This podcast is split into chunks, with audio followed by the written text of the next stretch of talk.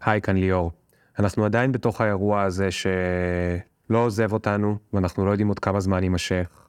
מלחמת חרבות ברזל, האסון של השבעה באוקטובר, ויוצא לי הרבה מאוד לחשוב ולהיפגש בכם, אנשים מכל מיני אוכלוסיות שונות, בין אם אתם אה, שכירים, עצמאיות, עובדות, יזמיות, עובדים, מנהלים, ויש משהו שאני חושב עליו הרבה בזמן הזה, של בנייה מחדש, צמיחה מחדש. העניין הזה שאנחנו צריכים, הרבה מאיתנו, או בלית ברירה, אם הוציאו אותנו לחל"ת, או אנחנו עצמאים, עצמאיות שמנסים להרים את העסק מחדש אחרי התקופה הקשוחה, או בין אם אנחנו שכירים, שכירות שעכשיו במילואים ולא יודעים מה יקרה כשנחזור לעבודה שלנו בחזרה, או אם אנחנו, כל האנשים שתומכים באנשים האלה, ויש תכונה אחת שמאוד מאוד חשובה, אה, ואנחנו צריכים לדעת איך להשתמש בה לכל סוגי האנשים שהזכרתי ואחרים, והיא איך לא להתבייש. איך לא להתבייש לבקש עזרה בזמן הזה, איך לא להתבייש לבקש את מה שמגיע לנו, איך לא להתבייש להציג את מי שאנחנו, בטח אם אני, אני, אתם מקשיבים, עצמאים, עצמאיות שמנסים לבנות משהו מחדש, או אנשים שיצאו לחל"ת וצריכים שוב להתמודד על עבודה, אה, או אנשים שמנסים למצוא מחדש את המקום שלהם בעולם הזה, שזה נכון אה, כמעט לכל אחד. ולכן נזכרתי בפרק שאני מאוד אוהב, שנקרא תפסיקו להתבייש, אה, שהוא מעולם אחר, הוא קורה אחרי הקורונה, ואתם תשמעו שזה פרק כיפי ומצחקק, ואנחנו לא מדברים שם על המלחמה, אבל הוא נוגע בנקודה הזאת, סיגל אביטן האורחת נוגעת שוב ושוב ושוב בנקודות של איך אנחנו יכולים להתבייש פחות, להתגאות יותר במה שאנחנו רוצים, למה הבושה חוסמת אותנו בחיים, בקריירה, איך אנחנו יכולים להתמודד איתה, איך אנחנו בעצם מורידים את הפער בין הפרסונה שאנחנו מציגים כלפי חוץ למי שאנחנו באמת, למי שאנחנו היינו רוצים, ואיך אנחנו יכולים לעזור לעצמנו להקרין החוצה את מי שאנחנו באמת, ובעצם ככה להשיג יותר טוב את מה שאנחנו רוצים. אז זה פרק שבכל זאת לדעתי הוא מתאים לתקופה כי הוא יכול לעזור לכם ולכן להסתגל יותר טוב לכל השינויים שקורים כאן עכשיו. ובאופן כללי זה אחד הפרקים uh, הנשמעים בתולדות פופקורן, אני חושב שתהנו ממנו, לא חשוב איפה אתם נמצאים כרגע במסלול שלכם אל מול המשמעות החדשה והחיים החדשים שאנחנו מצמיחים לעצמנו. אז אני אגיד שוב, כמו בכל הפרקים האחרונים, שאני מקווה, וכולנו מקווים, שיקרו פה ניסים, כל החטופים יחזרו, המפונים יחזרו לבתים שלהם, המילואימניקים ומילואימניקיות יחזרו הביתה ונשיג ימים של שקט וגם את כל מה שאנחנו רוצים להשיג מהמלחמה הזאת, ואני מאחל לכולנו ימים יותר שקטים, ועכשיו נתחיל את הפרק. ברוכים הבאים לפופקורן, אנחנו בפרק חדש כאן ליאור פרנקל, והיום אנחנו הולכים לדבר על נושא שאני מאוד מאוד מאוד אוהב ושונא, על בושה. אה, על מחשבות של אה, מה יגידו עליי, ומה יחשבו עליי, ואיך בושה חוסמת אותנו בחיים ובקריירה, וכל מיני דברים שאנחנו רוצים לעשות, ואיך אפשר אה, אולי לחסום אותה בחזרה, כדי לעשות לה נע באוזן, כדי שהיא לא תעצור אותנו. ובשביל זה הבאתי לפה מישהי שהיא מומחית בבושה, עם הרבה מאוד ניסיון במה קורה כשאולי לא מתביישים, או שמצליחים להתגבר על בושה. אה, סיגל אביטן היא יזמית ואשת תקשורת וסופרת, אה, מחברת רב המלכת אה, חשומה, אמרתי נכון? לגמרי. זו מילה ב... מרוקאית. מרוקאית, אז אחרי זה תספרי לנו מה זה אומר. והיא מלמדת היום, אבל כבר כמה זמן, בכירים לוותר על הבושה. אנחנו נדבר גם על מי ידע בכלל שלבכירים יש בושה? חשבנו שהם האמיצים, לא? אחרת איך הם נהיים בכירים. לא תאמין. ואיך אה, לעבור לקדמת הבמה, ולמה בכלל אין לה בושה ללמד בכירים לוותר על הבושה? כי היא, יש לה הרבה הרבה הרבה הרבה אה, רקורד מעורר קינה. בגיל 21 היא הקימה את משרד הפרסום המגזרי הראשון בישראל, תל אביב מוסקבה, מיד אחרי העלייה הגדולה מברית המועצות. המשרד התמקד פרסום בשפה הרוסית וזכה להצלחה אה, מדהימה, וב-96 היא מכרה אותה והקימה את סיגל אביטן תקשורת, סוכנות לייעוץ אסטרטגי ולייעוץ תקשורתי. ב-2006 היא הקימה יחד עם גדי סוכניק, אתם מכירים אותו מהטלוויזיה, את הסטארט-אפ פרסקאסט, אה, אה, שלפי שאתם מנחשים קצת מהשם, הוא הקדים קצת את הפודקאסט. הפודקאסטים וקצת את היוטיובים והתעסק ב... אה, אנחנו נדבר על זה קצת אחרי זה, שידורים מתוך הרשת של משהו שקצת נראה כמו טלוויזיה. היא הקימה אחר כך את ערוץ הטלוויזיה המסחרי הראשון באינטרנט, בשיתוף עם אה, דה מרקר, אה, ועוד מעט היא תספר לנו מה קרה עם הסטארט-אפ, ואם הוא זכה לאקזיט, ואיזה שינוי יכניס לחיים שלה, ואיך היא הגיעה למצב שהיא בכלל מומחית לבושה ולענייני המה יגידו. אה, עכשיו היא גם אה, פרסמה בדיוק ספר חדש עם אה, גדי סוכניק, שאגב, הוא גם יבוא לבקר אותנו פה בפודקאסט, אה, בשם business talent, ואנחנו גם נדבר על זה קצת, מהו business talent, והאם, מי יכול להיות ואיך ו- וכולי. מה שנספיק, יש לנו הרבה על מה לדבר, אה, סיגל, אז אנחנו ניתן שנייה למוזיקה את המקום, ונתחיל בעוד שנייה. Yeah.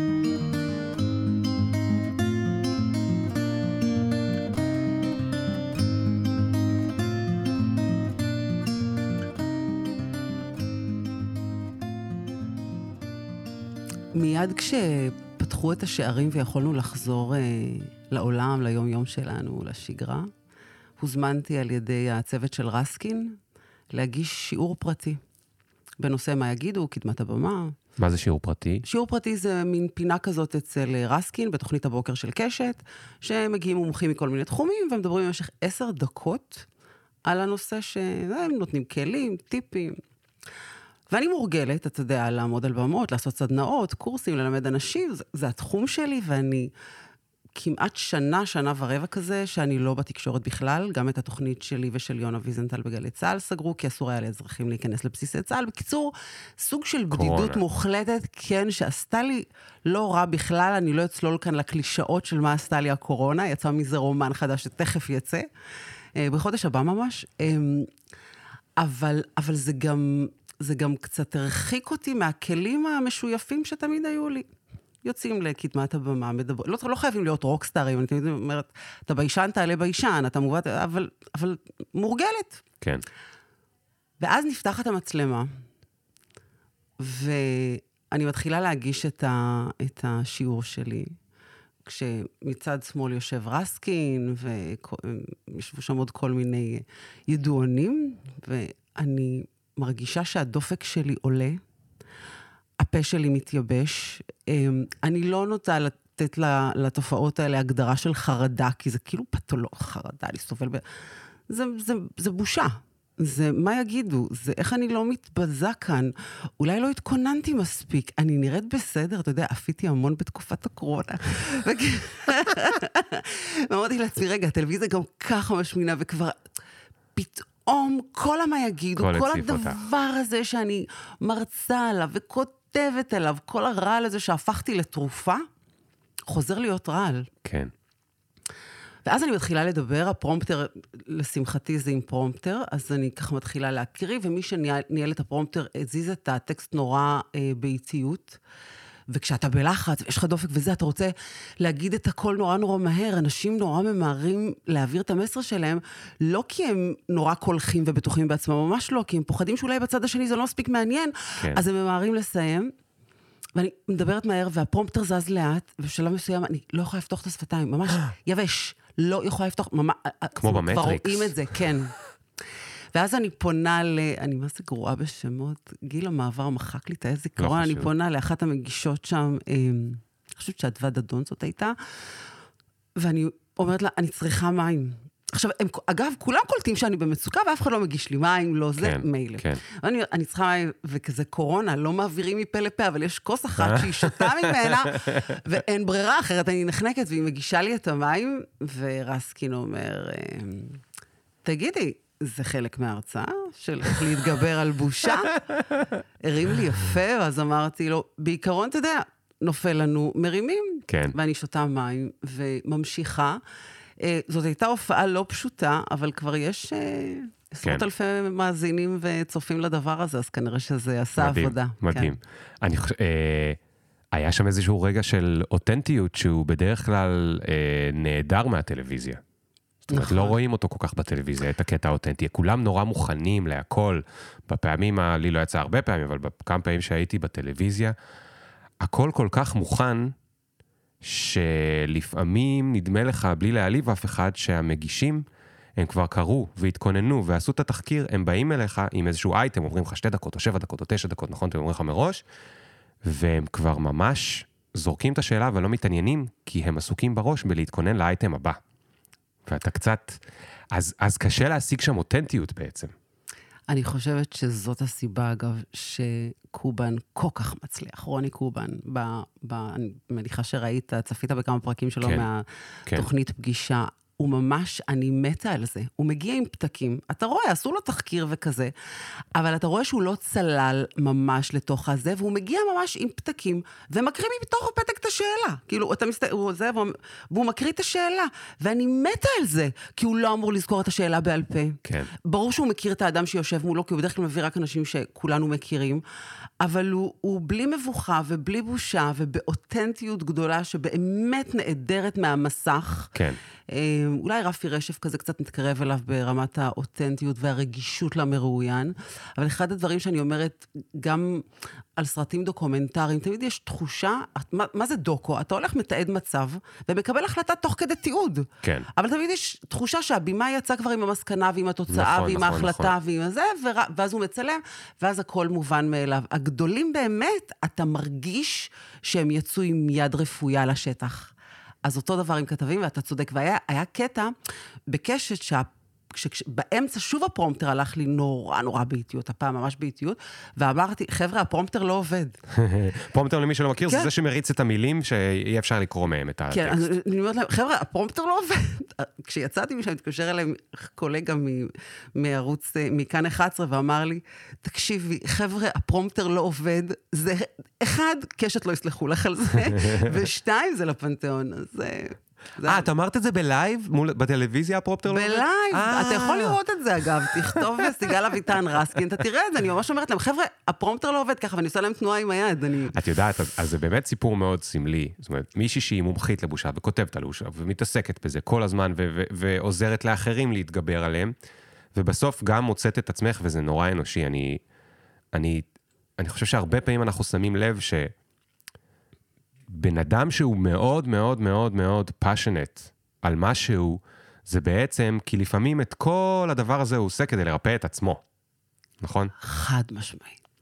אני אחזור על המשפט הנפלא הזה, להפוך את הרע לתרופה, כי זה באמת כמו חיסון. תחשוב, מה עושים בחיסון?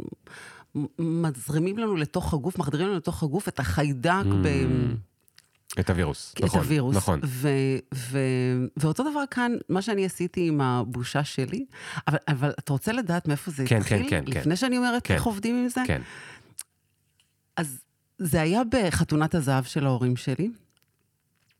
אני אז ניהלתי את הסטארט-אפ שדיברת עליו קודם עם גדי סוכניק, והייתה לי חברה נוספת ליחסי ציבור ותקשורת. ניהלתי בערך 30-40 עובדים אז, את הסוכנות לניהול מוניטין ברשת.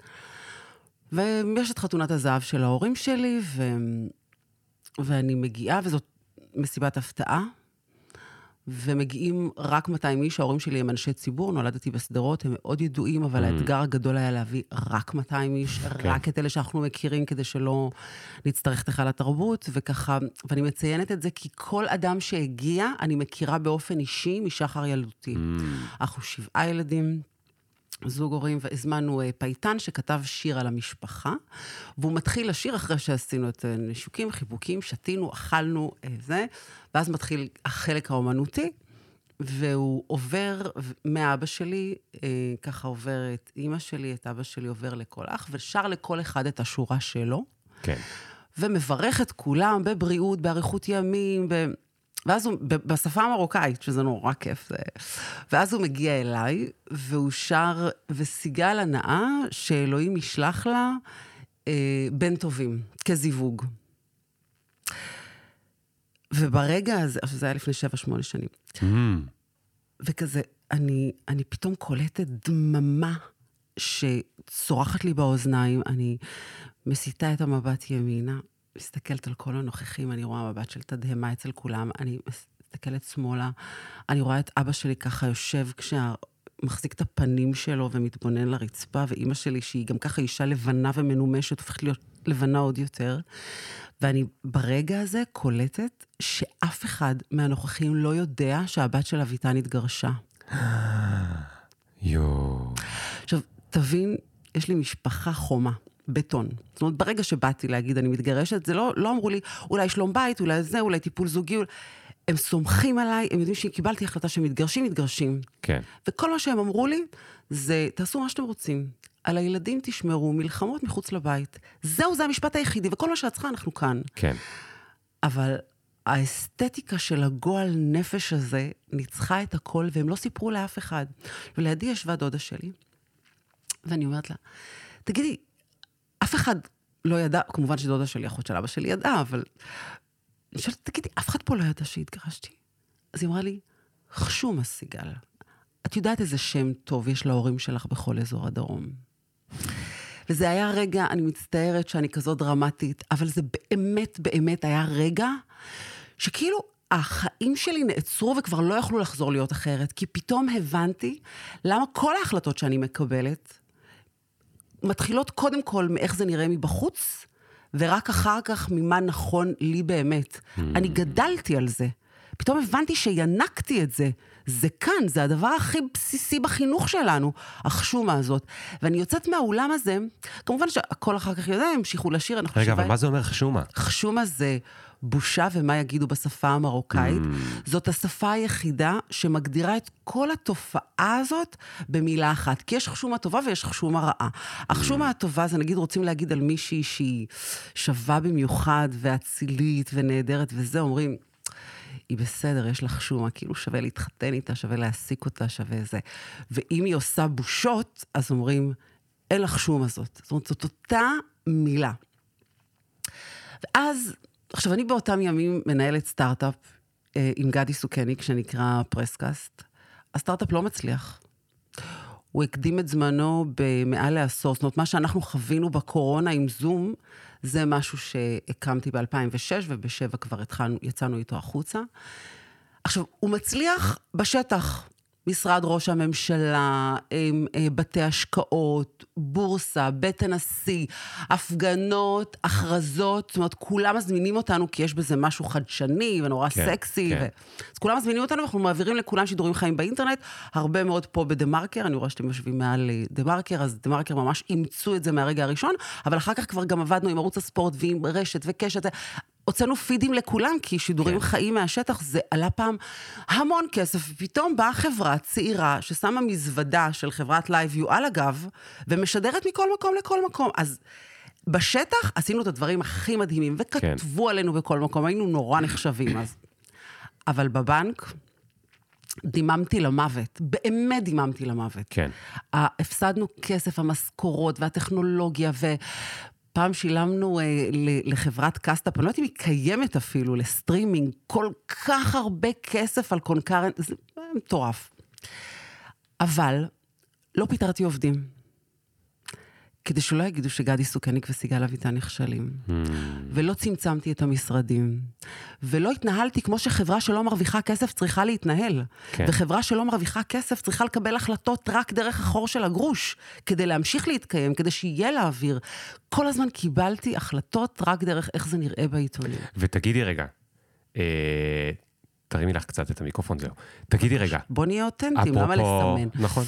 אה, מה יותר מסובך מבחינת החשומה? כי אמרת שבחוץ הכל נראה טוב, אז כאילו יש את החשומה הטובה. אבל מה, מה יותר קשה? שלחברה לא ילך בחוץ, ואז כולם ידעו שלא הולך לך, ואז תצטרכי לפטר עובדים? או שלחברה הולך מצוין, אבל את תצטרכי לפטר עובדים? לא הבנתי את השאלה. זאת אומרת, האם זה שהלך בחוץ, כביכול, מבחוץ נראה הכל מצוין, עשה את, ה... את הבושה לאם ידעו לעוד יותר גדולה. לזה אני מתכוון. כן, בטח. הפער, הפער, ככל שהפער גדול יותר בין האמת לבין הסיפור שמסופר בחוץ, ככה התהום גדולה יותר ומסוכנת יותר. Hmm. ככה התחושה שלנו שהנפילה תהיה ללא תקומה, היא הרבה יותר קריטית.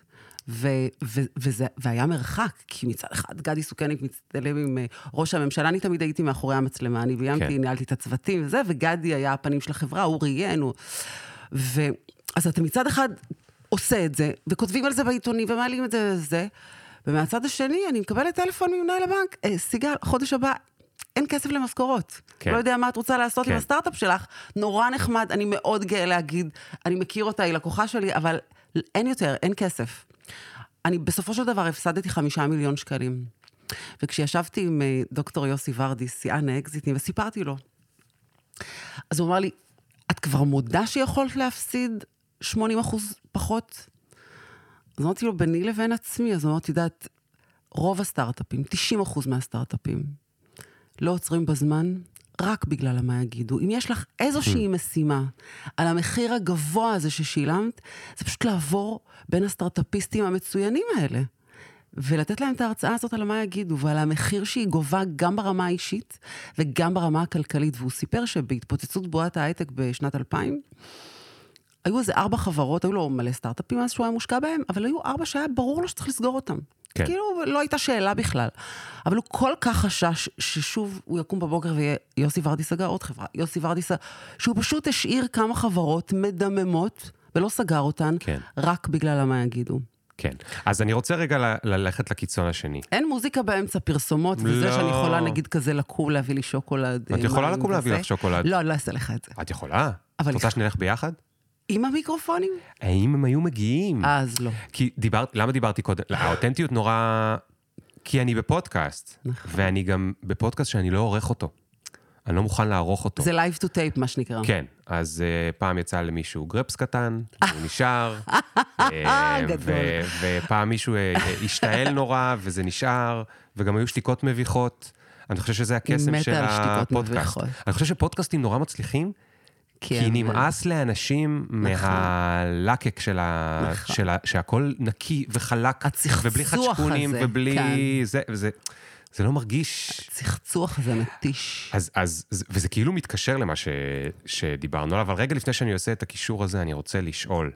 אני רוצה רגע לשאול שאלה פרובוקטיבית. כי. כאילו באינסטינקט, ברור לכולנו, או תכף נסביר למה כדאי לנו לא להתבייש, כדאי לנו לא להיות מונעים מהמה יגידו, אלא לעשות את הדבר הנכון. אבל בואי כן עוד נישאר שם לשנייה. זה לא חשוב בעצם מה יגידו? אם הוא נמצא במקום הנכון, זאת אומרת, אפלטון אמר שאנחנו טובים יותר כשהם מתבוננים בנו. אז, אה, וזה נכון. אנחנו טובים יותר כשמתבוננים בנו, אנחנו מכובדים יותר כשמתבוננים בנו, אנחנו מתאמצים יותר כשמתבוננים בנו. אבל לימדו אותנו לאבד את המצפן הפנימי שלנו. Mm, ויש משהו בהשתלטות של מה יגידו על קבלת ההחלטות שלנו בחיים, שהוא פשוט מצמצם אותנו או הופך אותנו לאנשים אחרים לגמרי. אנחנו מאבדים את עצמנו. למה אנשים מגיעים לגיל 50-60 ופתאום עושים כל מיני דברים מטורפים? כי ככל שאנחנו מתבגרים, פחות אכפת לנו ממה יגידו, אלא אם נכון. כן התמזל מזלנו וטיפלנו בזה בגיל צעיר, ואז החיים שלנו הרבה הרבה יותר מספקים. כן, כן. זאת אומרת, את אומרת שזה חשוב מה יגידו, אבל נגיד אם היינו מדמיינים מין כזה בר מ-0 ל-100, אז עדיף שזה יהיה יותר קרוב ל-20 ולא ל-80 נכון. או 90. נכון. אני תמיד, אנשים שואלים אותי, אז מתי יודעים? אז אני אומרת, רק מתבוננים פנימה. באמת, זה נשמע כאילו איזו קלישאה ניו-אייג'ית, רוחנית, אה, אבל פשוט להתבונן פנימה. אם הדבר הזה, אם ההחלטה שאתה, את, עומדים לקבל, עשויה לפגוע במישהו באופן כזה שהוא לא יוכל להתמודד עם זה, אז צריך לחשוב, לפרק כן. את זה, לקחת איש מקצוע, להתייעץ, לא לעשות את זה באופן מיידי. אבל אם זה לא הולך להשפיע על אף אחד, וזה לא הולך לפגוע באף אחד, just do it. עכשיו, יש במה יגידו הזה משהו, תמיד אנשים כאילו מפחדים מה ההורים יגידו, מפחדים, אבל בפועל אנחנו נורא פוחדים על השם שלנו, האגו שלנו נמצא בפרונט. אנחנו יצורים מאוד אינטרסנטים, נולדנו כאלה, אנחנו פשוט מסדרים את זה נורא יפה, אנחנו מכסים את זה בכל מיני מילים מכובדות. אבל גם תמיד מדברים על האנשים המרצים. הוא מרצה, מסכן, הוא נורא מרצה, הוא בן אדם טוב. ממש לא. המרצים הגדולים ביותר, סליחה, מאזינים ומאזינות, אבל המרצים הגדולים ביותר שאני פגשתי, הם אנשים נורא מניפולטיביים. כי מה זה לרצות בסוף? זה, אתה כל הזמן במשימת כיבוש, כל הזמן. עכשיו, זה מתיש. אני לא מקנאה באנשים האלה, אבל עדיף להיות קצת חצוף. עדיף להיות אדם שלא סופר, ש... כמו שיצא לו גרפס בשידור. עדיף את זה מאשר כל הזמן לחשוב איך אני יוצא מושלם ואיך אני מסדר. זה מתיש. נכון, נכון. אז אז- תכף נדבר על איך, איך מגיעים לזה, כי רק מזה שתגידי לי את זה, זה לא יעזור. אנחנו נצטרך לחשוב על, על איך, איך פותרים את זה, אבל בואי נתחיל כן מה... כאילו, אני חושב שתמיד שהמקרים הכי קיצוניים זה, זה הכי מעניין וגם הכי כיף. תספרי לי קצת על בכירים שפגשת. ממה בכירים מתביישים? איזה סוג של בכירים? זאת אומרת, באיזה, באיזה חברות, באיזה זה, ומאיזה סוגי דברים הם מתביישים? לא, כמובן בלי לציין שמות, כדי לא. לזה באף אחד, אלא אם בא לך, או אם, או אם הם החליטו שזה בסדר, אבל אה, נשתמש בזה כדוגמאות, דוגמה או שתיים של אה, מה, מה הדברים שאת פוגשת. קודם כל, חשוב שנדע שככל שאנשים מצליחים יותר, ככה הם מתביישים יותר. ככל שאנשים נמצאים גבוה יותר במעמד שלהם, בתחום שבו הם... ככה הם יותר חוששים ממה יגידו, ככה הם חוששים יותר מ...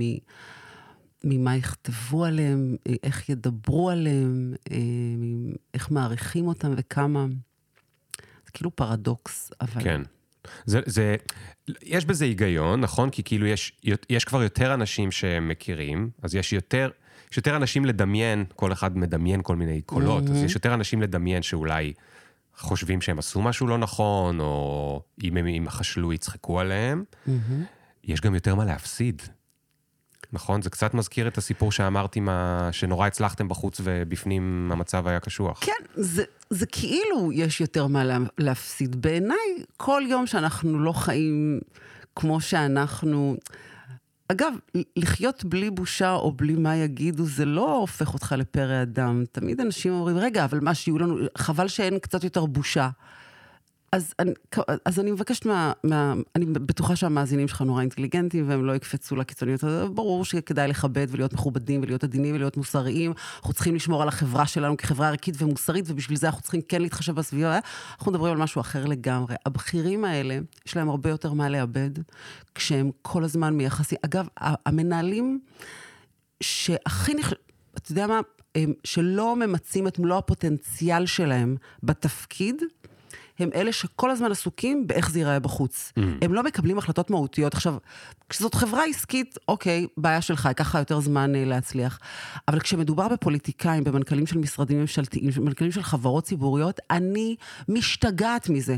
אגב, לא תמצא אצלי בפורטפוליו אתה יודע מה, אני יכולה להגיד באופן אבסולוטי, איש ציבור אחד. אני, ממש קשה לי, הם כאילו מזריקים להם את זה ב, ב, ב, באוכל מהיום שהם נכנסים להיות עוזרים פרלמנטריים בכנסת. של לעבוד רק על פי מה יגידו. רק על פי מה יגידו, איך זה נתפס, מה יכתבו עליך בעיתון. בגלל זה, בגלל זה הם לא זזים, בגלל זה אין החלטות מהותיות, בגלל זה אין... אז תיכשל, תעשה מהלכים, תיכשל, מקסימום יזרקו אותך, תחזור עוד ארבע שנים. כי בסוף אנשים הולכים אחרי אמת, אנשים מזהים זיוף. בגלל זה פוליטיקאים, אגב, גם בספר שכתבתי עם גדי סוכניק, אין פוליטיקאי אחד שהוא טאלנט. אין, אנחנו פשוט לא רואים את זה. גם בעולם, אגב, תגיד לי, נגיד, אובמה הוא טאלנט. ממש לא. אנחנו נדבר על זה אחר כך. אתה שאלת אותי שאלה חשובה וחשוב לי אה, להתעכב עליה. האם ולמה לבכירים האלה יש אה, אה, בושה? כשהקמנו את פרסקאסט, והייתי עומדת עם אה, מצלמה מול באמת בכירים, האמן לי, אנשים שכולם מכירים, פותחים את העמודים של אה, המרקר, הם חותמים על צ'ק אה, בין שש או שבע ספרות בלי לעניין, הם פותחים כנסים מקצועיים של העיתונים הבכירים. אבל מה שאנחנו קוראים לו מצליחים. כן, מצליחים, מצליחים, מצליחים לפי כל פרמטר. כן. נפתחת מצלמה והם, והם מתייבשים, כמו שקרה לי בקשת, מתייבשים, לא מצליחים להגיד מילה. שם נחשפתי לדבר הזה. שם הבנתי שהבכירים האלה סובלים מחרדת קהל יותר מאימא שרוצה בגן, אתה יודע, לקום ולברך ליום הולדת, וגם לה קשה והיא מתביישת, אבל לפחות יותר נוח לה. אתה כאילו, אתה רואה את האנשים הביישנים האלה. הם מתפתלים בתוך הביישנות שלהם, ויש בזה משהו חינני. אלה הבכירים והבכירות מאוד, ממש קופאים למוות. אתה... ושם קיבלתי החלטה להתחיל לעבוד איתם. שם, שם קיבלתי החלטה mm. להפסיק לעבוד עם הארגונים, לא עובדת עם ברנדים בכלל. אין, פעם הייתי נכנסת לישיבות רבות משתתפים, 15 איש, כל אחד מביע את דעתו. היום הבנתי שאם הקברניט יודע להוביל את הארגון שלו באותנטיות, הכל בסדר. אז אני עובדת רק איתם, ולהפוך את הרע לתרופה, זה אומר שאני לא עובדת איתם מאחורי הקלעים, על קדמת הבמה. אני עובדת איתם בקדמת הבמה, על אחורי הקלעים. Mm. אתה מבין? אני, לא, תסבירי. לי יותר טוב. אז ככה, השיטה היא כזאת, יש דדליין ויש פומביות. לא משנה בשביל מה הלקוח בא לעבוד איתי, צריך לפתור איזשהו משבר. צריך... קודם כל כותבים את המניפסט או את ההרצאה או את הנאום בנושא הזה. סוגרים חברה, מתמזגים, עוברים לתחום אחר, אני מתפטר, אני ממנה יו"ר לא משנה. כותבים מניפסט, המניפסט הזה, ההרצאה הזאת, הנאום הזה, מגיע מקרקעית הבטן ולא... זה מ... המניפסט שבו הוא יודיע על בדיוק, סגירת החברה, נגיד. בדיוק. עכשיו, מה קורה לנו כשיש לנו דדליין ואנחנו יודעים שהם מסתכלים עלינו? אנחנו, אחד, מחויבים לתהליך במאת האחוזים, ושתיים, אנחנו כל הזמן מדייקים. וזה ה-80 יום האלה. אני מצאתי לאורך השנים ש-80 יום, חודשיים וחצי, שלושה, זה, זה מה שאנחנו צריכים, זה גם 80 יום מסביב לעצמך. בתהליך הזה עוברים באמת דברים מדהימים. ואז כשהוא יודע שבעוד uh, חודשיים הוא עומד מול 30 אנשים, 60 אנשים, והוא צריך להכריז על משהו, אין לבטל כי יש לו עכשיו סקי או ישיבה, או אין דבר כזה, הוא, הוא חייב לצאת הכי טוב שלו. וב-80 יום האלה קורים דברים מדהימים, ואז הוא עומד מול ה-30 איש, גם עם מסר מדויק, גם עם ביטחון במי שהוא, וגם עם כל מיני שינויים שקורים לאורך הדרך, וממש רואים את ההשפעה של זה על הארגון. ממש רואים את זה בזמן ממש ממש קצר. אני כותבת בחשומה, שבקדנציה הקודמת שלה, הגיבורה, אומרת, בקדנציה הקודמת שלי הרסלתי תהליכים, הייתי איתי, הכל היה בסדר, יכולתי להקשיב. עכשיו אני מבינה שאין זמן, כי כל יום אנחנו מפסידים משהו, כן, או כסף, כן. או כיף, או שעות שינה. אז, אז בואי ת, ת, תעזרי לי רגע לחשוב על זה. אה, רובנו שמקשיבים לפודקאסט אה, לא בכירים. יש הרבה מאוד יזמים קטנים ויזמיות, יש הרבה פרילנסרים ופרילנסריות, עצמאים עצמאיות. יש גם אנשים שהם בעבודה שלהם באיזשהו דרג ביניים, או בדרג אה, entry level, והם רוצים הם רוצים קצת יותר, והם מתביישים. יכול להיות שהם מתביישים לדבר על שכר, יכול להיות שהם מתביישים לבקש להשתתף בפרויקט שנורא רוצים, יכול להיות שהם נמצאים בדיון, והם חושבים שכולם נורא חכמים וכולם אומרים דברים נורא חכמים, גם להם יש משהו להגיד, אבל הם מתביישים, כי אולי יחשבו שהם לא אמרו את הדבר הנכון. יכולים להיות כל מיני דברים כאלה. איזה נהדר אתה, ליאור, כאילו, אתה, אתה נוגע, אתה שואל את השאלות ומציין את הנקודות. הכי קריטיות במה שאני עושה ביום-יום שלי. וממש בא לי להתחיל לראיין אותך על הבושה שלך. מרגיש לי... את רוצה? מר, כן, יאללה. מרגיש לי דרך השאלות שלך, שזה ממש... זאת אומרת, שאתה כן ישבת בחדר ישיבות, וחשבת עשרים פעם לפני שהצעת משהו, אולי לא היום, אתה כבר בן 43, אז ככה עברת דרך, אבל בהתחלה שהיו לך דברים נורא חכמים להגיד, ולא הרמת את היד כדי לא להגיד משהו שאולי יישמע פסיכי, וכי מישהו לידך נשמע נורא נורא חכם, ואתה לא רוצה... כן. היה? Uh, ספציפית זה לא. Uh, כי אני דברן גדול, אז מגיל קטן היה לי אומץ uh, לדבר, ואני הייתי זה שמתקן למורה את השגיאות, וככה גם התאמנתי על זה, וגם הקול שלי התחלף בגיל מאוד נמוך. אז בגיל עשר כבר הכריחו אותי, ואז באמת הייתי ביישן, הכריחו אותי לעמוד על הבמה ולקרוא כאלה, לזכור וכל מיני כאלה. ופשוט את כל האימון במה שלי עשיתי מגיל 10 עד 14 בערך, כי כל, כל טקס הייתי צריך לקרוא, סבלתי, התביישתי, רעדתי, כמעט עשיתי במכנסיים, אבל עברתי את זה. עשו לי את הטירונות אז. אז זה לא. אבל היו דברים אחרים שמאוד התביישתי. פעם לא חשבתי שאני אוכל להיות מנהל, פעם ממש לא חשבתי שאני אוכל להיות יזם, שותף בסטארט-אפ. היו הרבה דברים שהם... ממש לא חשבתי שאני אה, יכול לעשות או התביישתי מהם. לא וגם... חשבת, או שידעת שאתה יכול, אבל פחדת לקבל תגובה כמו, מי חושב, כאילו... אז תראה, אני לא באמת זוכר. אתה לא... נורא צעיר בשביל להגיד כזה משפט. אני לא... אין לך את הפריבילגיה הזאת, בוא. אבל זה יכול להיות מאוד. זאת אומרת, כן. אני לא באמת זוכר, אבל זה יכול להיות. זאת אומרת, אני... יש, וזה גם קשור לתהליך, ש... זה, זה קשור לענייני הבושה, אני מניח. העניין הזה של, שקוראים לו לפעמים ערך עצמי. Mm-hmm. העניין הזה של להרגיש בפנים, אולי אני יכול יותר, כאילו ממש ממש בפנים, איפה שזה מוסתר טוב טוב, אולי אני יכול יותר, אבל למה אין לי אומץ? או למה אני מתבייש לנסות יותר? או, mm-hmm. או מה יקרה? וספציפית, לפני איזה 10-12 שנים, היה לי מעבר מהעולם ההוא, אני מאוד מזדהה איתך, מהעולם ההוא שבו אני עושה רק את מה שיחשב בעיני אימא והסביבה והעולם, עברתי למקום שבו אני מנסה יותר ויותר להבין מה אני רוצה. והחיים השתפרו מאז מאוד. הייתה אבל איזושהי נקודה? הייתה תקופה ארוכה, כן, זה לא הייתה נקודה ספציפית, זה היה כי אף מעבר לא קורה ביום. זה היה. איזה שנה וחצי של אה, הרבה מסאז' וטיפול, ולא מסאז' באמת, אבל מסאז' של. המוח ושל הנפש, והאמת שגם היה שם קצת מסאז', כי זה קשור לגרינברג. אה, נהדר. שיטת גרינברג כמו... נפלאה, כן. ג- ג- אירחתי אפילו פעם את המטפלת גרינברג שלי. אמ, אבל בקיצור, אני תמיד חושב שאילולא אותה תקופה של שנה וחצי, עד היום הייתי אולי טיפוס מצליח, אבל בעבודה שאני לא סובל, עובד על משהו שאני לא סובל, ומוצא, לא יודע, או שותה אלכוהול כל יום בלילה, או mm חורים, או לא יודע מה. הייתי- מוצא איכשהו להוציא את התסכול הזה שאני לא ב... לא עושה את מה שאני באמת. אה, נכון, ו- ונכון, יש בנקודות האלה מין תחושה, אולי לא יפרגנו לנו, ואז אתה יוצא ואומר את זה, ופתאום אתה מקבל חיבוק ומחיאות כפיים, וכולם רק רוצים לעזור. כן. אנשים כאילו כל הזמן אומרים, לא מפרגנים פה, וכל מיני משפטים, זה כזה טיפשי. אנשים, רק תן להם את התחושה שהם משמעותיים בחיים שלך, שזה קודם כל יוצא ממך. תן להם תחושה שהם משמעותיים בחיים שלך, מהעוזרת האישית שלך, מזכירה, אה, קולגה, אימא, אח, חבר, והם מוכנים להרוג בשביל... אבל תן להם את התחושה שהם משמעותיים. תן להם להבין את זה. והפרגון, אתה לא תעמוד בזה. אתה, אתה פשוט לא תעמוד בזה. תמיד ב... ב- בהכרזות האלה של מול ה-30 איש בתום ה-80 יום, אז תמיד בסוף ההרצאה הזאת, לא משנה מה התהליך שהטאלנט עבר, אנשים ניגשים ואומרים, תקשיב, זה היה נהדר, אני רוצה שתבוא תרצה גם אצלי בארגון. אתה יכול אה, לבוא להקליט את זה אצלי בפודקאסט. פתאום הם מקבלים כזה פרגון, כי הם פשוט באו ואמרו את האמת שלהם. ואני מניחה שדיב... שמישהו כבר דיבר כאן על תסמונת המתחזה, כי יש לך פודקאסט אה, מאוד אה, כבר אפשר לדבר עליו וזה, תמיד. אבל זה כאילו, זה גם, ביום. כן.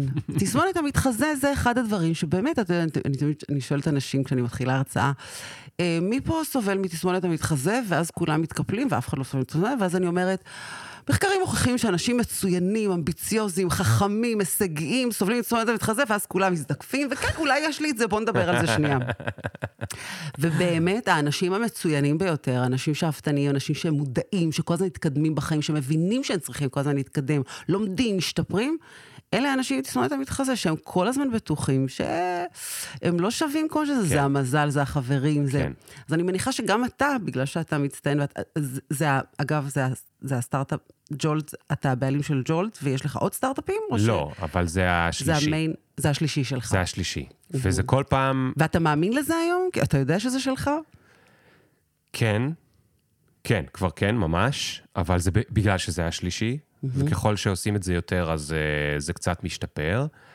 אבל גם פה היה לי את זה ל- לעיתים, כי, כי תסמונת המתחזה אצל אנשים אמביציוזיים, זה, זה, זה לא רק קללה, זה גם סימן שאתה באמת מנסה קצת יותר ממה שניסית לפני שנה. ובגלל זה יש לך את זה. כי נכון. אתה פעם ראשונה מנסה משהו קצת יותר גדול, קצת יותר רחב, או קצת יותר עמוק, או קצת יותר וואטאבר, ובגלל זה יש לך את זה. אז כאילו אני, אני כאילו כבר מקבל את זה, זה מעצבן אותי, ואני מחבק אותו, כאילו, בסדר, נו, מה אני אעשה? זה, קודם כל, אני, אני חושבת שאם לא היינו סובלים מזה, אז האנושות לא הייתה מתקדמת. אנשים היו מגיעים להישג והולכים לנוח, הנה אני בסדר, זה כבר חתום על שמי, אז כאילו, אז, אז זה- גם משרת אותנו. אבל בשביל שזה לא ינהל אותנו ולא יצמצם אותנו, אני תמיד אומרת, אה, כמו, אתה זוכר, באלי מקביל היה את השיר הזה עם התינוק, שכל פעם שהיה יורד אה, מצב הרוח או האגו שלו היה נפגע, צ'אק, התינוק הזה היה יוצא עם המוזיקה הזאת. אני תמיד אומרת, עכשיו אני עובדת עם אה, רופא מוסלמי. בעל שם בינלאומי. שעד שהגעתי למצב שהוא יודע שהוא סובל מתסמונת המתחזה, זה כבר, זה היה תהליך ארוך. זה- בדרך כלל אני מוציאה מאנשים נורא נורא מהר את ה... אוקיי, הבנתי. ו, ואז פשוט הושבתי אותו ואמרתי לו, תקשיב, אתה מצייר עכשיו, עכשיו, בצבעים ש, שהכי מאיימים עליך, את התסמונת הזאת, תן לה שם, תן לה צבעים, תן לה ריח. בחרנו מוזיקה. ממש נכנסתי לאלבום הזה שלו, בחרנו את השיר. אמרתי לו, בכל פעם, לפני שאתה עומד על במה בכנסים בארץ או בעולם, והמתחזה הזה מרים ראש ואומר לך, למה מי אתה בכלל עכשיו שתעמוד ותדבר במבטא הערבי שלך, באיזה זכות? באת מקלנסווה? מה? כן. כל פעם שהוא מרים ראש, אתה פשוט שומע את המוזיקה הזאת, מדמיין את הדמות הזאת ומחייך אליה. זאת אומרת, אתה לא מתעלם ממנה, היא שם, היא גם מה שגרמה לך להיות Mm. כזה דוקטור. היא גם מה שגרמה לך להקים מרכזי רפואה בעולם. כן. זאת אומרת, יש בה משהו שמשרת אותך, אז אל תהרוג אותה. תתכתב איתה.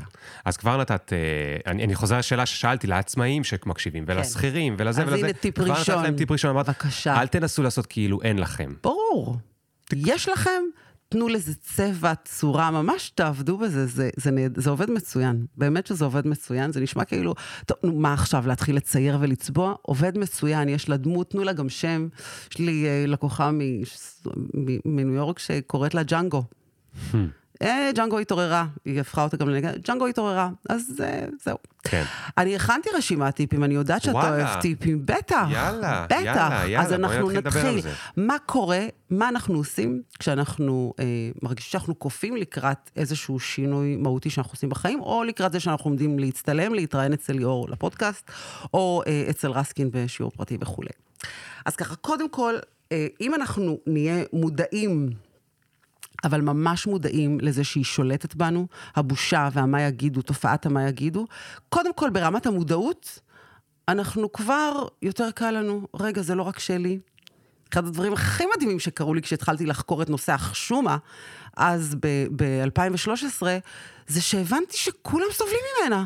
זה כל כך הקל עליי, צרת רבים נחמה טיפשים זאת הקלישאה, הקלישאה המדויקת והחכמה ביותר שהאנושות המציאה. אחד. שתיים. רגע, רגע, לפני שעוברים לאחד, כן. וידוי. את רוצה יאללה. לדעת איך זה אצלי? יאללה. אה, אצלי אני, אני צוחק על זה במראה. נגיד היה, אם, אם אני, יצא לי הרבה להרצות, אז, אז בטח ב... אין לי פחד במה, אבל נגיד שהרציתי בבולגריה מול 5,000 איש פתאום, זה היה בטד, אז פתאום היה לי פחד במה. הרצית בבולגריה מול 5,000 איש באנגלית? היה לי, אה, היה לי פחד במה פתאום. ואז, אז כשזה קורה, או... רגע, תתאר לי את הפחד במה שהיה לך. עמדת וקפאת? אני בדרך לשם, אהה. מהמלון ל... מאוד בקצרה, טד כאילו, זה היה לפני איזה חמש שנים, שאז זה היה הדבר, מהמם, מהמם, ופשוט מי שהיה אמור להיות שם זה אתגר קרת, מהמם, והוא הבריז, כי שירה גפן, אשתו.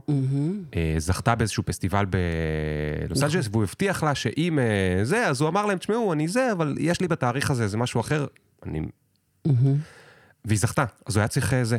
אז הוא הבריז. אז קודם כל, אותו הזמינו במקור, אוקיי? שאני אוריד קצת את הלהבות. למה? אה, לא- למה לך? כי אבל אותו אז הזמינו אמרו במקור. או את, את אה, אתגר קרת, שהוא באמת אחד היוצרים הכי מוערכים שלנו, או את ליאור פרנקל, אני רואה כאן רק אה, מחמאה גדולה. ו- אז כן? אחרי שהוא הבריז הזמינו אותי, אבל מה העניין הוא שהזמינו אותי ממש איזה אה, שב- שבוע, עשרה ימים לפני, ובדרך יש לי טיסה לוורשה לאיזה לקוחה אה, פולניה עם עם, אה, משהו באופנה שאנחנו בונים לאתר, אין לי זמן להתכונן, אין לי זמן להכין הרצאה, והכל באנגלית, וכולם בטד מדברים כאילו הם, את יודעת, מתאמנים איתם שלושה חודשים. ברור. לא היה זמן לכל זה.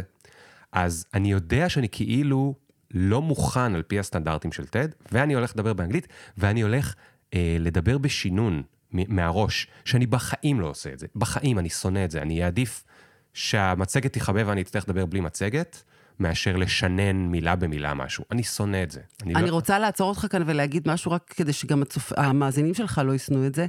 אחד הדברים המדהימים שיש בטקסטים לקראת, שאתה, לקראת פרזנטציה או הרצאה, זה תלמד את הכל בעל פה. אחר כך...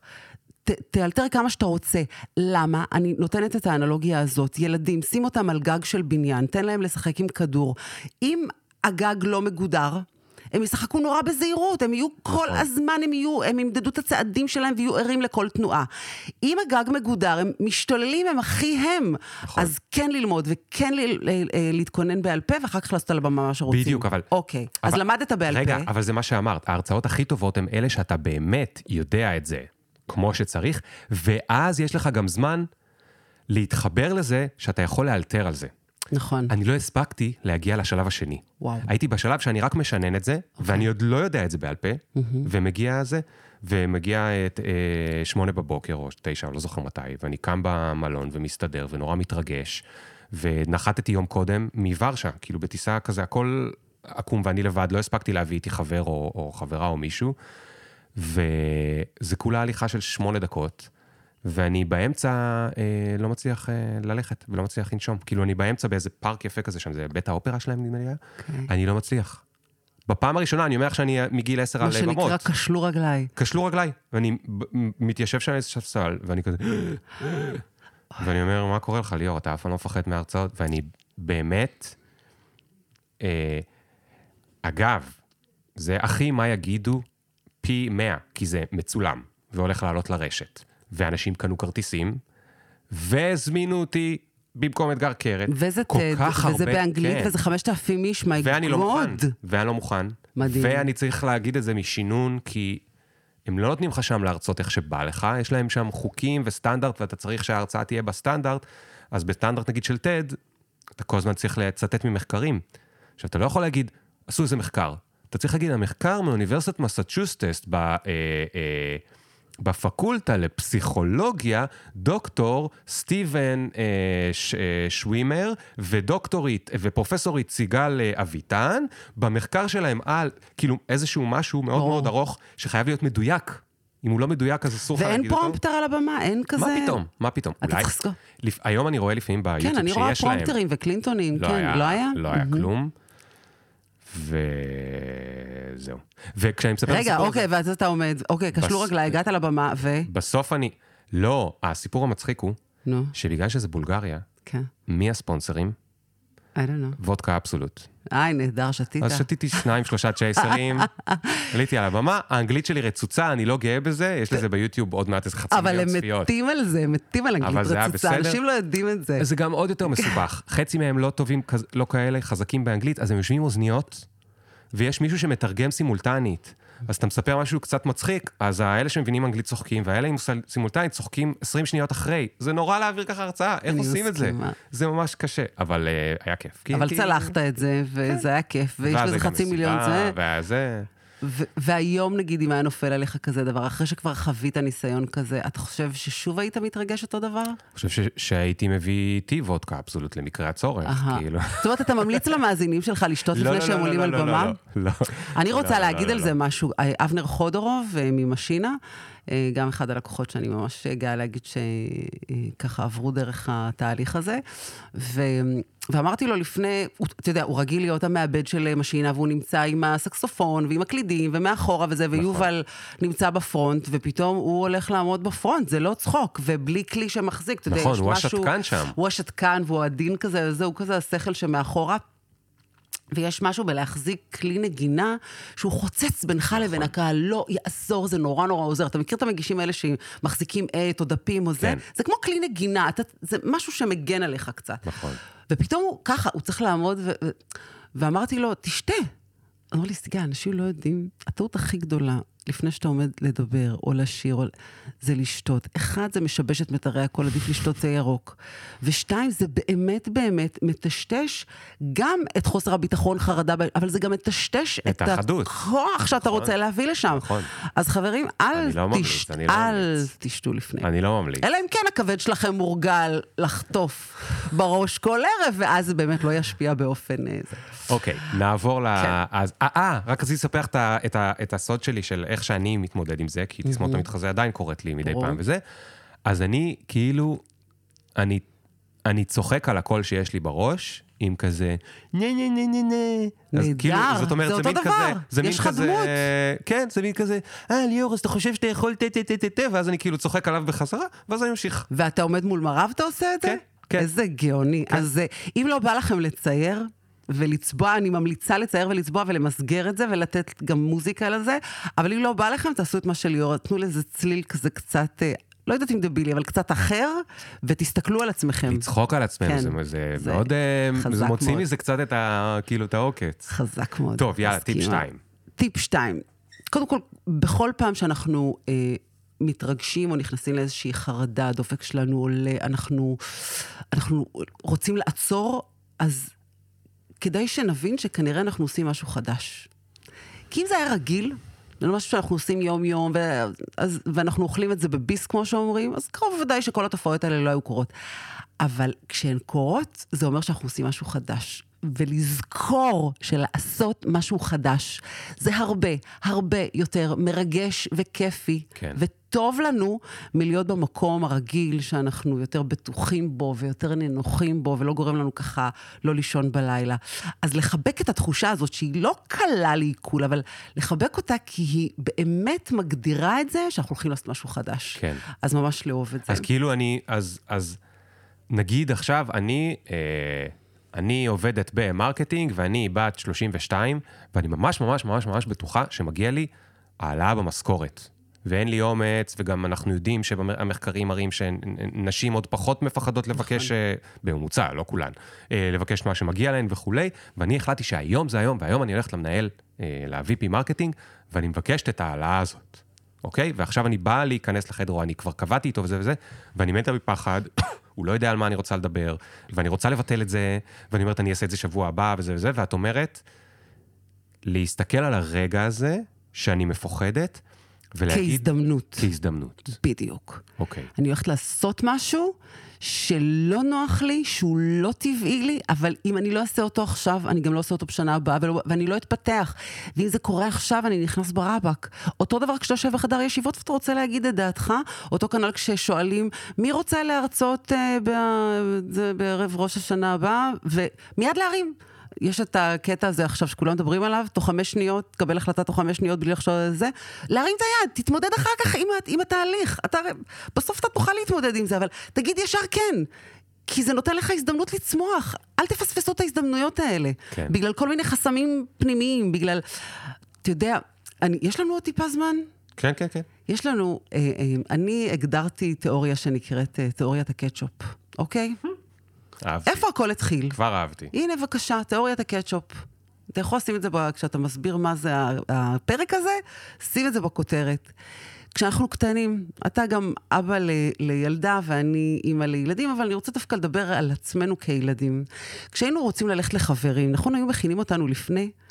אל תפתח את המקרר, אל תאכל את זה, אל תתנהג זה, אל ת...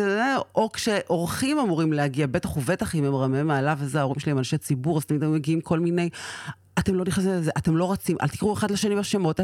אז כאילו יש משהו בת- בתוכנו שצומח להבין שאנחנו לא טובים באריזה המקורית שלנו, שכשאנשים נחשפים אלינו, שאנחנו נחשפים בפני אנשים אחרים, אנחנו צריכים להשתנות, אנחנו צריכים להדק, אנחנו צריכים...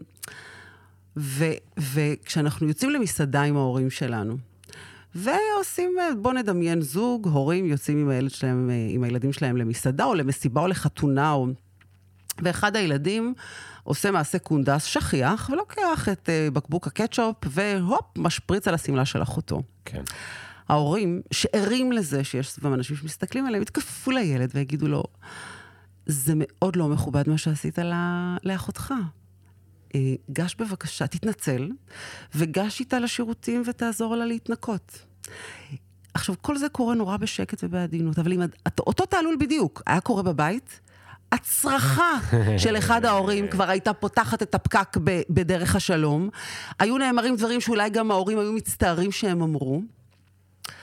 ו... אמרתי לך לא לבוא... כן, זה למה אתה עושה את זה עוד פעם, ושוב זה? זה, ואני לא מכינה לך יותר שניצלים. אתה שובב היום. כן. אה, לא, אל תגידי, אני לא מכינה יותר שניצלים. לא מכינה יותר זה שניצלים. באמת אסור להגיד לילד. נכון, לגמרי, זה- אין אכזרים מזה.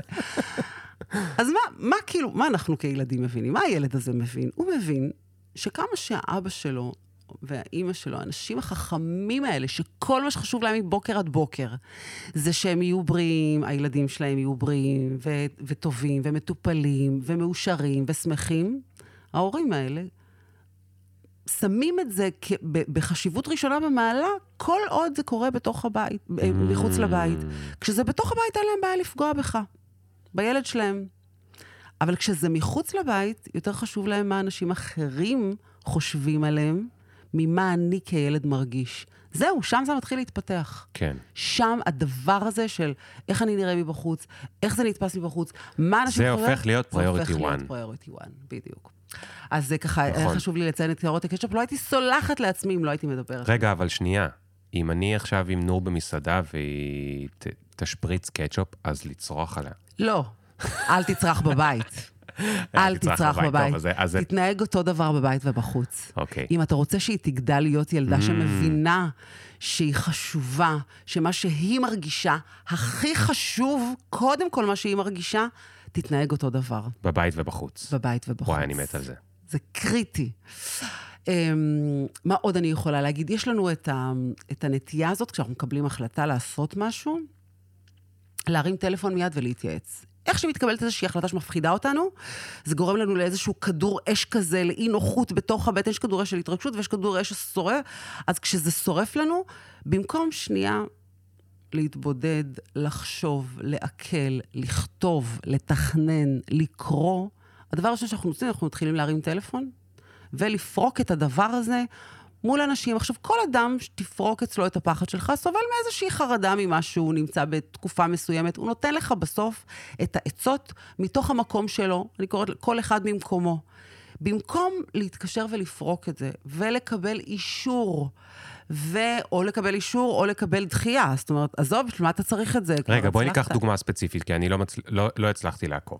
נגיד שעכשיו אמרו לי...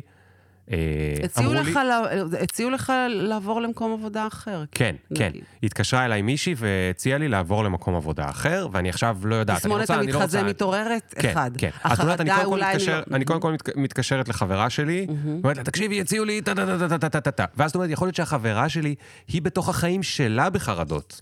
אחד, ואז אולי היא תגיד לי, מה את צריכה את זה? כאילו, יכול להיות שהיא תוריד אותי מזה, נכון. רק בגלל שהיא מפחדת. אחד. ושתיים, וזה, זה, יות- השתיים יותר קריטי מאחד, גם אחד קיים ונוכח, ו- ואנשים תמיד צריכים לדעת שאנשים מייעצים מתוך המקום שלהם, אז לתת לזה משקל, אבל גם לזכור את זה כל הזמן, שכל אדם מייעץ מתוך המקום שהוא נמצא בו כרגע. יכול להיות שמחר הוא יהיה במצב רוח אחר, עם הישג אחר, אבל הדבר הכי קריטי שקורה, זה שאנחנו לא באמת מתקשרים להתייעץ, אנחנו מתקשרים לקבל אישור.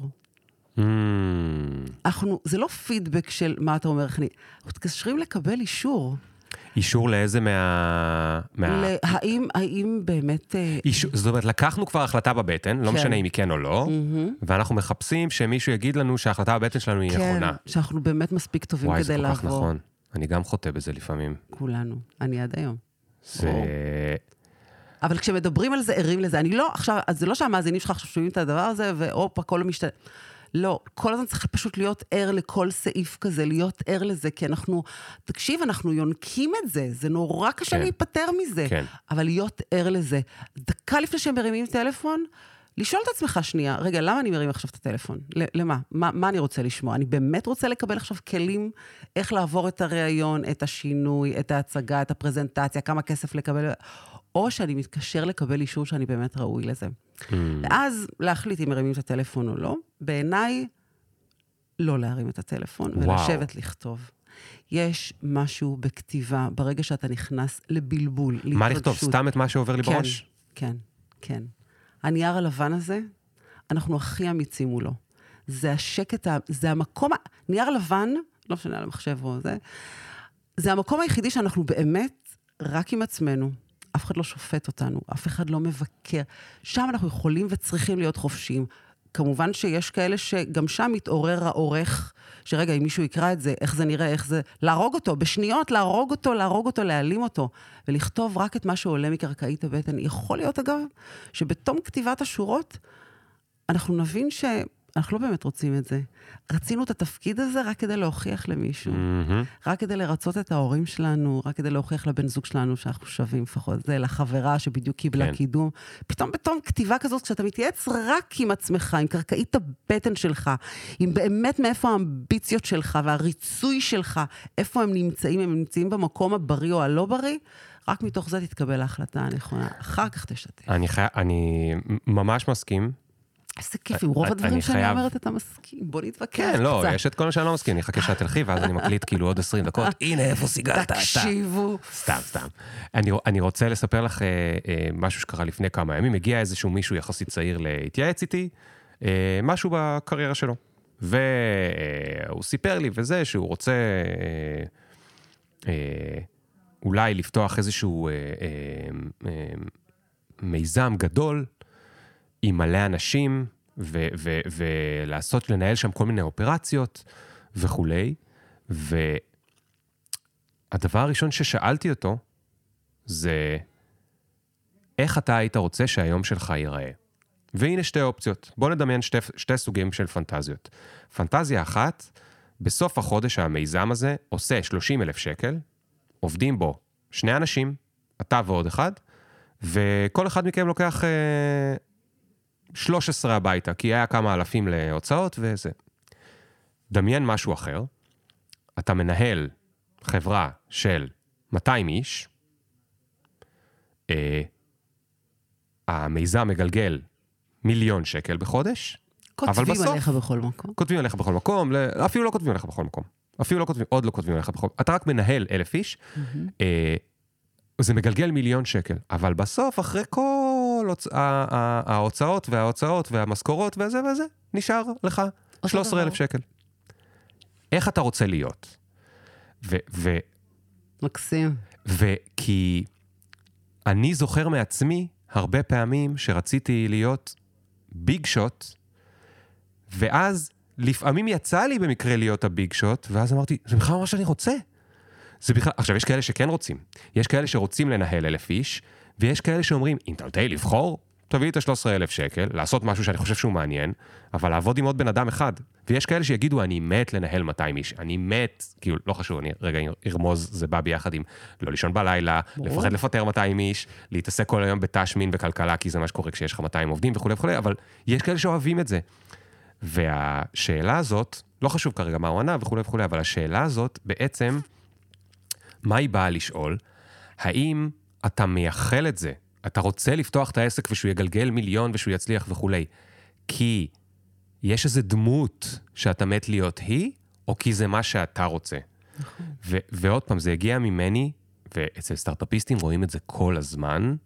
את יודעת, יש כאלה שהגיעו הכי רחוק, זאת אומרת, הסטארט-אפ הלך, וגייס, והשקיע, והם נמצאים בנסדק, והם שונאים את החיים שלהם. נכון. הם שונאים את החיים שלהם. בחוץ, הם נחשבים הכי מוצלחים. ומצליחים. מהמם. אבל הם שונאים את החיים שלהם, כי נגיד, לא יודע מה, עד שהם עשו את כל הסיפור הזה, הם נהיו בני 45, יש להם שלושה ילדים, והם מתים להיות עם הילדים, אבל... לא, זה מעבר לזה, בדרך כלל יזמים שמביאים רעיונות הם סוג של יוצרים, הם רוקסטארים. מה, איך אתה קם עם רעיון לסטארט-אפ? אתה יוצר, בסוף כן. זה יצירה. כן. עכשיו, יוצרים לא רוצים להיות כבולים תחת משימות יומיומיות של מנכ"ל. נכון. זה, זה, זה עבודות שהן נכון. לא קשורות בכלל לאישיות של מי שיצר את הרעיון הזה, אבל הם קבורים בתוך זה, כי כשמישהו השקיע בהם כסף, הוא החתים אותם על זה שהוא לא זז מהחברה חמש שנים. עכשיו, כאילו, תחזיר אותו עכשיו אחורה, אני מעדיף להישאר בדירה שלי עם סיאט איביזה. כן. אבל אני יכול ללכת להופעה מתי אז- שבא לי. בדיוק. אז יש כאלה ויש כאלה ויש כאלה כן. שזה עושה להם, אני כמ- כמובן לא. שופטים, לא שופטים, וזה לא ממש שופטים. סבבה. מהמם. העניין הוא כזה, שזה מה שרציתי להגיד לגבי הטיפ שלך. ואני אשכרה עשיתי את זה לא, לא מזמן עם, אה, עם, עם, אה, לא חשוב באיזה סיטואציה, צריך לקחת החלטה. ואת יודעת, אנשים מסודרים אוהבים לעשות, אוקיי, בוא ניקח החלטה, בתכלס אנחנו אולי קיבלנו אותה בבטן, אבל נ- בוא נעשה גם את החלק הרציונלי. נצייר טבלה עם קריטריונים וזה. ושמתי באחד הקריטריונים את מה יגידו עליי. יפה. כי כדי ברור. להחצין את זה, שזה אחד הדברים שאני חושב עליו.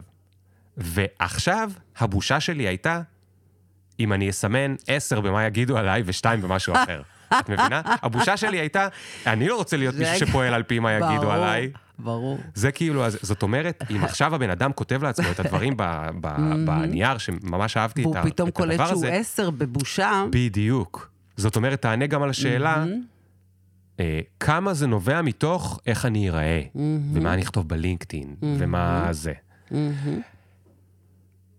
אה, אני הקשבתי ל... ל...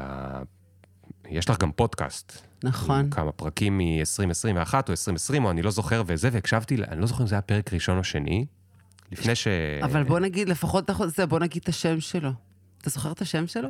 נראה לי מה יגידו עליי, לא? מה אכפת לך או מה אכפת לך, מה יגידו, כן. כן. ממי, קוד ממי. זה ראשי תובות. ואני קצת עובר לנושא של ה... של הביזנס טאלנט, כי או. שם, שם את קראת לזה... גדי יהרוג אותי שאני פה יושבת שעה ועוד לא דיברנו על ביזנס טאלנט. אז תסבירי לו, שוב, ש... תסבירי לו. שהשיווק הכי טוב זה להתאהב באנשים, ואז כבר לא אכפת לך אוקיי. על מה הם מה דיברו, יגידו? אתה, אתה תרצה כל מה שהם... אה. נכון. אמ, את דיברת שם על העניין הזה שכל מיני, אנ- שאנחנו היום מאוד מודדים את עצמנו בלייקים בקומנטים, בטראפיק, בנכנסו לאתר שלי, לא נכנסו לאתר שלי, כתבתי פוסט, הוא הצליח, הוא לא הצליח. וזה מה שאומר לנו האם הצלחנו או לא הצלחנו. נכון. אבל אז היה לך משהו אחר להגיד על זה. זה כל כך, אה, זה, אתה יודע, אנחנו כאילו חיים בעידן שהוא הכי חופשי שיש. אנחנו יכולים לעשות מה שאנחנו רוצים, רופא הופך להיות עופד, אתה יכול להחליף מקצוע, אתה, אנחנו כאילו חופשיים, כאילו הכל פתוח. אבל בבאמת של הבאמת, אנחנו ממש בסוג של מכלאת דירוג. אנחנו מחליטים, נגיד, להוציא איזשהו פוסט, אנחנו כל שנייה נכנסים לבדוק כמה לייקים. מי כתב, מי הגיב, מי ראה, עשו שייר, לא עשו שייר, תמונה שלנו, איך אנחנו נראים, מסדרים ומייפים. מצפים כל הזמן. אגב, התהום הזאת, שהתחלנו איתה את השיחה הזאת, התהום הזאת, הרשתות החברתיות הופך, הופכות אותה לעוד יותר אכזרית. הם גם... אני אזכיר איזה תהום. התהום שבין, כי זו נקודה מאוד חשובה. שבין הפסאדה לבין מי שאנחנו באמת. בדיוק, על התהום הזאת. בין הפרסונה שאנחנו מייצרים, שאנחנו רוצים להציג, לבין מי שאנחנו באמת. זה גורם, אגב, לחרד... יש אנשים שמרוב שהם מציגים תמונה מאוד מאוד זוהרת, יש להם חרדה מלצאת למפגשים אה, חברתיים. הם לא הולכים לא להשקות ולא לבתי קפה, ונמנעים מפגישות, כי הם, הם מודעים לזה שמי ש, שהם הולכים לפגוש חושב שהוא פוגש את הפרסונה שהם יצרו, את הפרסונה התקשורתית, כן. ולא אותם. כן. ושוב, זה הבושה, והמה יגידו, והפסאדה וכולי. זאת אומרת, יש בזה, יש ברשתות החברתיות רשעות גדולה. לא בדקתי את זה, אז אל תתבעו אותי, אבל אני מוכנה לחתום על זה שאת המשכורות הגבוהות ביותר בכל המו"פים של החברות האלה מקבלים פסיכולוגים וחוקרי לב ונפש, כי הם פשוט עושים לנו את התרגילים האלה. כי מצד אחד הם אומרים לך, בוא תצא, תקב, ת, תחשף וזה, ומצד השני אומרים, אבל רגע, שנייה, שנייה, קודם תסדר. יש פה, יש פה מלא רגע, מלא רגע. אפליקציות, לא תסדר לא הבנתי, את איך לא שאתה נראה. תני לי את החודש, את, ה, את החודש, את השני משפטים האחרונים עוד פעם. אחרי הפסיכולוגים והזה. הם, הם, הם, מה בעצם, מה המסר שאתה מקבל ברשתות החברתיות? יוצא החוצה, תביע את עצמך, כן. תהיה אתה, תיחשף, תרגיש נוח. תשמיע אבל קול. אבל שנייה, רגע לפני שאתה עושה את זה, בוא נסדר רגע. יש לנו אפליקציה אחת שעושה לך פוטושופ, אתה נראה יותר רזה, אתה יכול... Mm. זה. יש לנו אפליקציה אחרת שיכולה לסדר שאתה תיקח, אה, אה, אה, אה, אה, אני יודעת, אני, אני כבר לא יודעת איך קוראים לזה אצלכם, לסדר את הוידאו, לעשות, אה, להוסיף לזה מוזיקה, כן. אה, לשים כל מיני אה, דמויות כאלה שמרקדות כדי שתראה כן. יותר צעיר. אתה כל הזמן צריך לסדר. כן. הם אומרים לך, צא החוצה, תחשף, אבל דקה לפני זה תסדר. וזה מייצר כל הזמן פער יותר ויותר ויותר גדול. ואחד הדברים שאני אומרת, אה, אנחנו אומרים בביזנס טאלנט, זה שבסוף, אם אתה לא עובד במהות, במהות, באג'נדה שלך, במי אתה, באיזה מסר אתה מעביר, במה העובדים שלך מבינים. אנחנו באמת ראיינו שם טאלנטים, יודע, כמו ישי דוידי, שאני חושבת שהוא המעסיק הגדול ביותר בארץ היום, אה, גיל שווד, מייסד צ'ק אה, פוינט, והוא חתן פרס ישראל, יש לו 6,000 עובדים.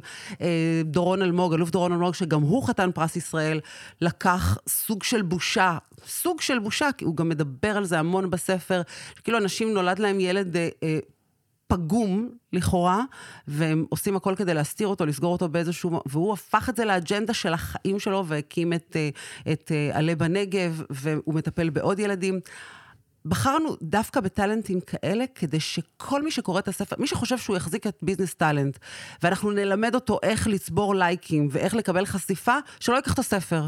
אוקיי? אבל שידע שהוא לעד יהיה קורבן של מכלאות הדירוג, הוא יילחם לעד על רלוונטיות, הוא אף פעם לא יוכל לנוח, הוא לא ידע כמה לייקים הוא יקבל מחר, כי הוא עסוק רק בזה, רק בדבר הזה, וכשאתה כל הזמן עסוק בנראות, באיך אתה נתפס, אתה קורבן מותש, עייף, שאין ממש אחד בחייך. לעומת זאת, אם אתה מרשה לעצמך לשתוק שנה, להיעלם, שיצקצקו המצקצקים, רגע, לאן הוא נעלם, מה הוא עושה, מה קורה לו, מה איתו. ואתה יושב באמת לזקק משהו שחשוב לך, שבוער בך לעשות, לשנות, להיות. כל אחד ממקומו, כשאני אומרת את זה, אני לא מתכוונת לאנשים שהם סיון רהב מאיר או אחינועם ניני וכאלה. אתה יכול להיות הספר השכונתי, אבל כשנכנסת אליך מישהי, תחליט שבמקום לרחל על זאת שיצאה, אתה רוצה ללמד אותה משהו. אז תלמד את הדבר הזה, וחשוב לי שתדע, אני מצטערת שאני מדברת על זה בכזאת דחיפות ותשוקה, אבל זה לא ממש, סולח. ממש, ממש בוער בי. בכל אדם יש אג'נדה. לכל אחד מאיתנו, גם אם אתה מרגיש שכאילו כל החיים אמרו לך, אתה שטחי, אתה... צא מזה, תנקה את זה, תעיף את הרעשים האלה עם כל מה שלימדו אותך, ואתה, ותלמד שבחיים לא תהיה יותר ממה שאתה חושב על עצמך, ולכן תשנה את המחשבות על עצמך. ואם תשב ותעשה תחקיר ותלמד ותקרא ותיזכר באיזושהי דמות, אפילו מסרט מצויר, שהכי ריגשה אותך כשהיית קטן, שהיא גרמה לך לדמוע כשצפית בה ובטקסטים שלה, תחזור אליה. יש שם משהו שהוא חלק מה-DNA שלך, ותפתח אותו ותביא אותו למקום העבודה שלך, תביא אותו למשפחה שלך, תביא אותו לחברים שלך. וזה מה שיהפוך אותך לטאלנט, זה מה שיהפוך אותך למוביל, זה מה שיהפוך אותך למשפיע, זה מה שיגרום לאנשים לחזור אליך. אם זאת מספרה, ואם זאת חברת הייטק שאתה רוצה לקחת את האנשים הכי מוכשרים וערכיים שיבואו לעבוד אצלך. כן. אני כל כך, אני כל כך שמח שאת אומרת את זה, ואני מרגיש, נכון, אה, כזה בשנות אה, 2000, כל הזמן אמרו, אה, אה, מהפכת, נק, נקמת היורמים.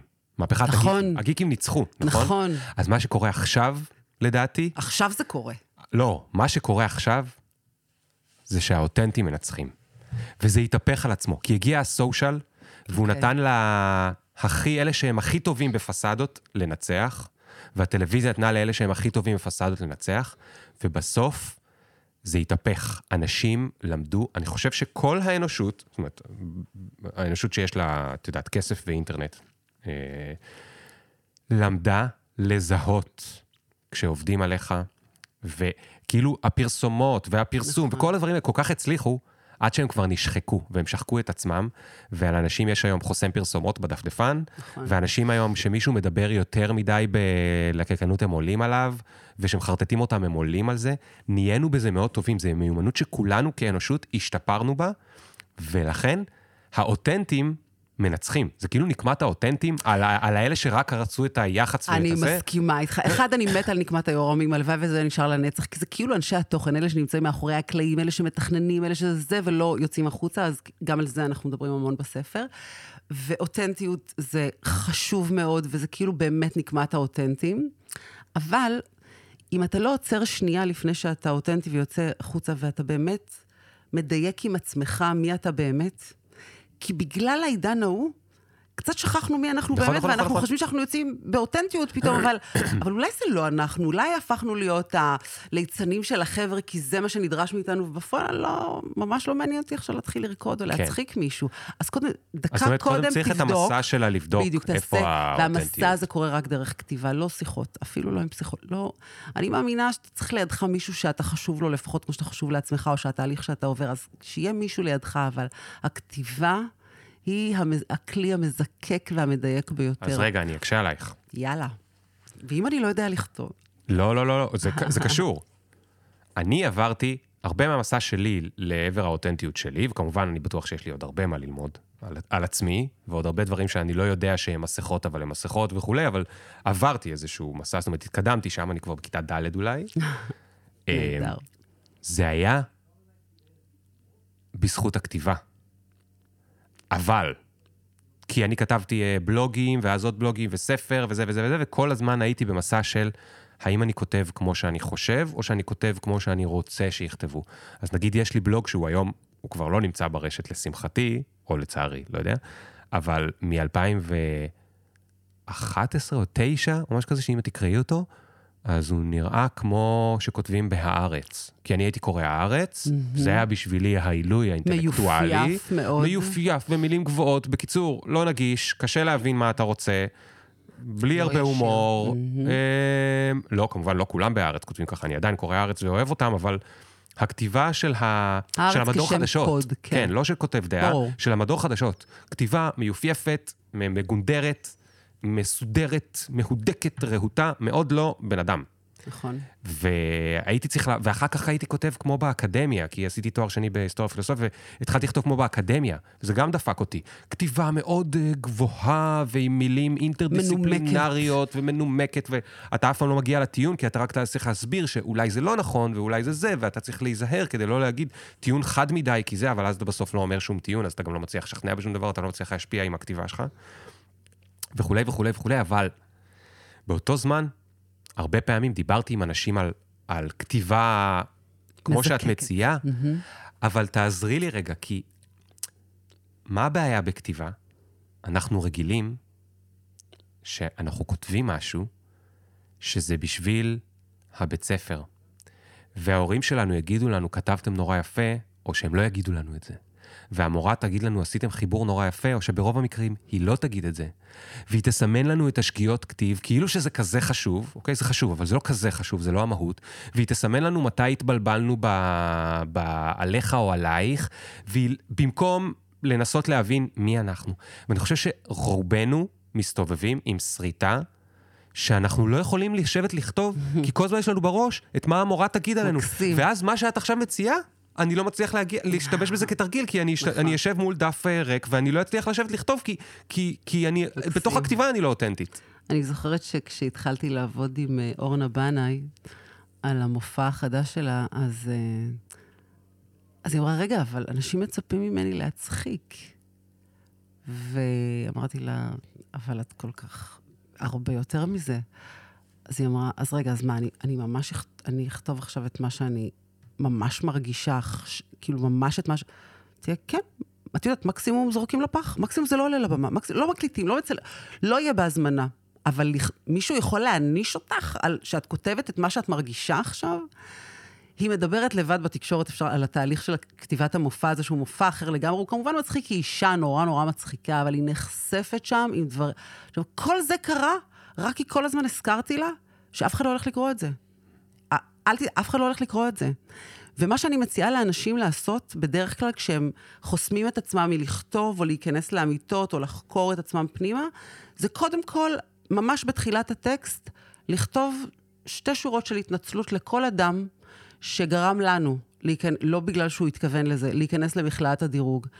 אמא יקרה לי, חולה על השניצלים שלך. אני יודעת שאת חושבת שאני הכ- הכי חכמה, אבל תמיד אמרת לי שאני אה, חצופה, עקשנית, אז את מה שאני כותבת עכשיו, את לא תקראי, וגם כן, ממש לא אכפת לי מה תחשבי זה על לא זה. בשבילך.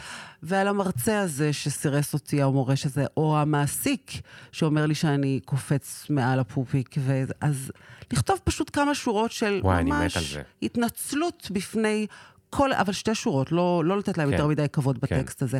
ואחרי שניקינו, עכשיו, אם עברתם את החמישה, השישה אנשים שאתם מתנצלים בפניהם, סורו אליי ללשכה.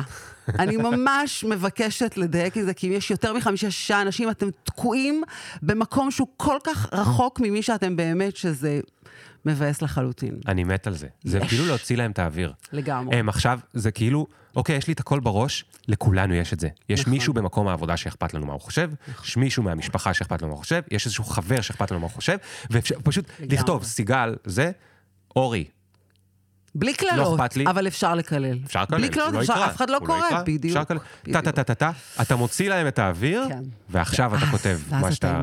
רוצה. כזה אחלה- כיף. אחלה עצה, זה כזה. כיף, אתה יודע, מישל פוקו, שהוא פילוסוף צרפתי אה, נהדר, אני ממליצה לקרוא עליו, למרות שעם האישיות שלו זה, גילו עכשיו בשנים האחרונות שהוא היה פדופיל וזה, אבל עזבו את זה, אני אני התאהבתי בו לפני שידעתי את כל זה, אז אני הרגת לא את יכולה הסיכוי, להפסיק, הרגת את כן, הסיכוי. אני לא יכולה להפסיק לצטט אותו, אבל הוא אומר שם שכולנו ממנים אדריכלי פיקוח לחיים שלנו. עכשיו, האדריכלי פיקוח האלה, אין להם מושג שהם כאלה, אנחנו- זה חבר'ה מהצבא, מה...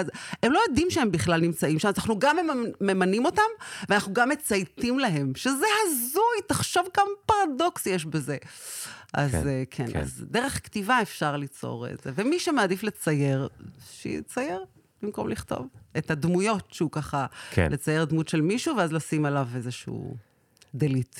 אמ, באותו פודקאסט ששמעת? ששמעתי, למה אתה לא שואל אותי למה את לא מקליטה יותר? אני באמת לא הקלטתי מ-20. כי אני לא... אני, זה ממש מייסר אותי. אתה יודע, כשהזמנת אותי לבוא אליך... רגע, אולי זה יגרום לך להקליט עוד אם כן. אני אשאל אותך? אני כן. סיגל, אני למה את לא מקליטה יותר? זהו, אז תדע לך שכש... רגע, את רוצה וידוי? כן, בואי, אני אעשה לך את ה- את העד הסוף, יאללה. לא בקטע של מה יגידו, אלא בקטע של הכלכלה. ההתנהגותית שאני... יביך אותך כדי שזה ייתן לך את המוטיבציה, כי אני רוצה לתת לך מוטיבציה. כן. בביו שלך כן, רשום שיש לך פודקאסט. נכון, לא, כת... לא אמרתי את זה בביו, נכון? לא אמרתי? נכון. למה לא אמרתי? למה? כי יש לך תשעה פרקים, גברתי. נכון. מה זה צריך להיות? מה זה צריך להיות? זה ממש... תעשי 100 זה פרקים, אז אני. אגיד שיש לך פודקאסט. ואם אני אגיד לך, כמות המאזינים שיש לי שם היא בלתי נתפסת ומכל העולם. זה, זה מטורף. עכשיו, למה... אני אסביר לך. התחלתי להקליט את הפודקאסט הזה כשהתגעגעתי לאולפן שלי בגלי צה"ל, הייתה לי תוכנית ש... אה. שנקראת אה, מדברים על בושה בלי בושה, ציפורי לילה בלי בושה, שהייתי עושה אותה עם, אה, עם יונה ויזנטל. מה זה, התחילה... אחד בלילה? שתיים בלילה? 12 עד 2, וואי, וואי, והזמנו את האורחים הכי שווים, תוכנית, אפשר לשמוע אותה, היא עדיין נמצאת בארכיון שם. מגניב. מצחיקה ונהדרת, ואנשים מצוינים באו ודיברו על הבושה הפרטית שלהם, מריק יגאל עבור דרך צביקה הדר וכאלה, כאילו, ידוענים כמובן, אה, תקשורת אוהבת ידוענים. ואז הפסיקו לנו את זה, וכזה, כמה ימים בבית, אמרתי, בוא'נה, אני מתגעגעת למיקרופון, מה עושים? הלכתי וקניתי את כל הציוד הזה שיש לך, והפכתי פינה בחדר השינה שלי לאולפן רדיו. והתחלתי להקליט, אבל מה? הקלטתי לבד, זאת אומרת, אני מקליטה, כל התוכנה הזאת, אתה אומר לי, יש לנו עורך אחר כך, שרק אורז את זה ומעלה את זה. לי אין עובדים, לא היו לי עובדים שעשו את זה, עשיתי את הכל לבד, אבל היה לי מלא זמן. אז הקלטתי, ו- ו- ואפילו אבנר אה, חודורוב אה, אה, הלחין לי איזושהי אות, אות, איך זה נקרא? אות, כן, אות, פתיח. פתיח, כן, פתיח מוזיקלי. ו- ו- והייתי עורכת את זה, ושמה תמונות, וגם מעלה את זה אה, לפ... אבל היה לי מלא זמן. וכשחזרנו לעבוד, אמרתי, "טוב, איך אני יכולה עכשיו גם להקליט, גם לארוז, גם להעביר את זה בתוכנות האלה, גם, להצ... גם אחר כך לפרסם את זה שאני... היה לך לי זמן בגלל הקורונה. כן. אז אני אפתור לך את זה. תפתור לי. תחליפי פורמט. יש לך איך? פורמט. גברתי, את יושבת שם, מדברת לבד, רואים שחשבת על הכל, רואים שהכנת נקודות. זה מוקפד מדי? זה מה יגידו? לא, לא בקטע הזה. אז מה? זה פשוט סוג פורמט שדורש מלא זמן. נכון. אז אם תראי- אני ראיין אנשים... תראי מה אני עושה איתך עכשיו.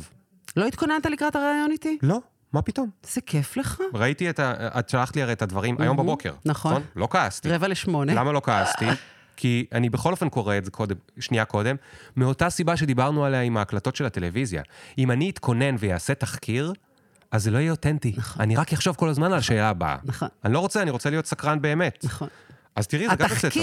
אתה, אתה כאילו עכשיו בתחקיר איתי. נכון. והתחקיר זה הדבר הכי מרתק. נכון. אז אתה אין לי אומר... מושג, הייתי בטוח שמגיע היום גדי סוכני, ומגיעה. אישה, תמירה, שותה קורטדו. אני אומר, יאללה, נזרום, אבל אה, חשבתי שגדי מגיע. בבקשה. אז אתה אומר, תתחילי לראיין אנשים על בושה. אני אומר, כאילו אני לעשות את אומר, מה שעשיתי בגלל... אבל למשל, למשל.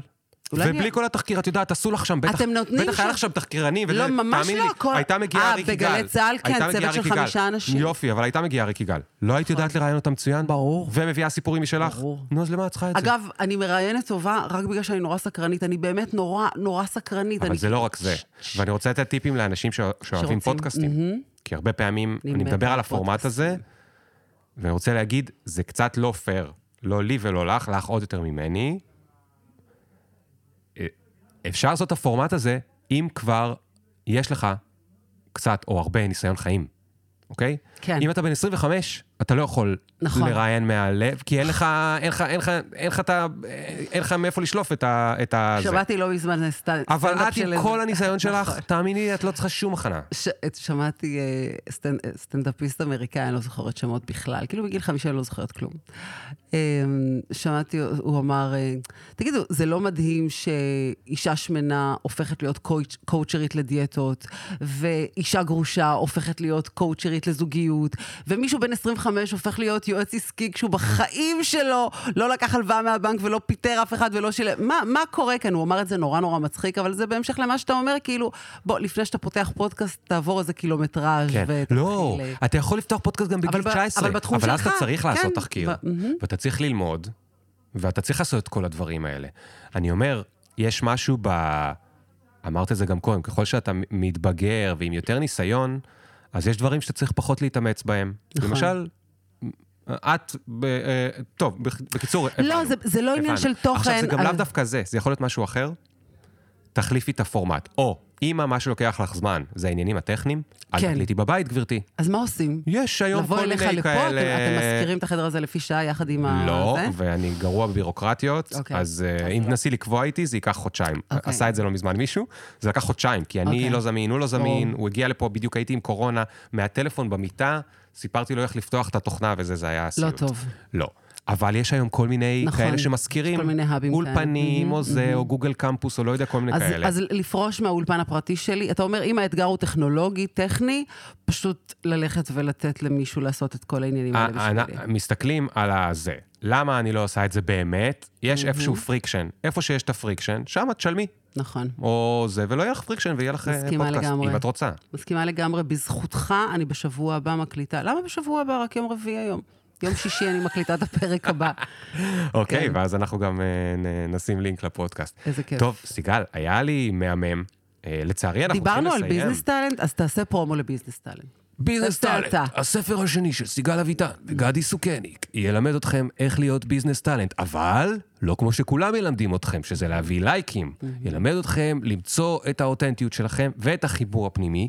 יש לו עטיפה יפה, יש בפנים דפים עם זברה בוורוד ושחור, את רואה? אה, כן אה, עלעלתי קצת, אחרת ככה בכלל הגעתי ל- ל- אה, לבקש להזמין אותך, כי זה היה מאוד, אה, מאוד הלהיב אותי. זה כל כך אוף מה שכולם עושים. כולם, איך תשיג מלא לייקים וחשיפה וזה, לא. ואני כל כך מתחבר לזה כבר, את מבינה גם מהסיפור כן, האישי שלי. לגמרי. אמ, אני רוצה שיהיו קולות כאלה בחוץ, ולכן היה חשוב, ולכן גם אה, אה, דיברתי עם אה, אה, ס- סיגל, סיגל פלדמן. פלדמן מהמם. שאני רוצה אה, אה, אה, גם אותך וגם את גדי. זאת אומרת, יש פה הרבה, אה, אה, ועוד בלי בכלל לדבר על הספר, אני חושב שבסוף זה הרול מודל. נכון. מה שחשוב. זאת אומרת, כותב את הספר מישהו, והכי חשוב זה מי כתב את הספר. כי אם מי שכתב את הספר יש לו אג'נדה, שאתה מתחבר לאג'נדה שלו, אז כבר ברור לך שאתה תאהב את הספר. נכון. אה, אה, זהו, הספר יצא לא מזמן. אה, הוא באיזושהי הוצאה, אני לא טוב בהוצאות, אז הוא באיזושהי הוצאה, והוא יפה, ואפשר להשיג אותו באתר שלכם ובכל מיני מקומות. גם באונליין, אם תכתבו ככה בגוגל, אה, סיגל אביטן ספר חדש, גדי סוכניק ספר חדש, אתם תמצאו את זה, וגם אה, אנחנו אוטוטו גם בחנויות. עד עכשיו מכרנו אותו רק באונליין, והוא אוטוטו עולה גם בגרסה הדיגיטלית שלו באתר עברית, והוא יהיה גם בחנויות הספרים, והוא כן זוכה לתהודה כמו שאתה, זה חוץ מ... אני חייבת אנקדוטה ככה לסיום, נו. שעיתונאית התקשרה אליי, צעירונת, ואמרה לי, אני לא מצליחה להבין איך ספר שמדבר על טאלנטים לא הכניס פנימה את נועה קירל. haters will be haters. ואני מתה עליה, שתדע, על העיתונאית או על נועה קירל? על נועה קירל. אה, אבל אוקיי. היא לא מתאימה לספר. בשלב הזה. לא, היא קצת בגרסה ההפוכה כן, כרגע. לגמרי. אבל היא עוד צעירה. כן, היא עוד צעירה, והיא עובדת יפה עם הקריירה שלה, והיא בחורה נערה, נכון. מתוקה וזה, אבל כנראה יודעת כמה דברים לעשות הרבה יותר טוב מאיתנו. לגמרי. אבל אה, הטאלנטים כאן באמת מלמדים איך לאתר מהות, אג'נדה, לפרוץ קדימה, בלי פחד, בלי לחשוב מה יגידו. וזה בסוף מה שמביא לך גם רווח אישי, וגם רווח לכל האנשים שנמצאים סביבך. מדהים. הנה, עשינו גם את הפרומו כהלכתו, מה שנקרא. יש! אה, סיגל, המון המון תודה. ממש היה נהניתי. לי כיף.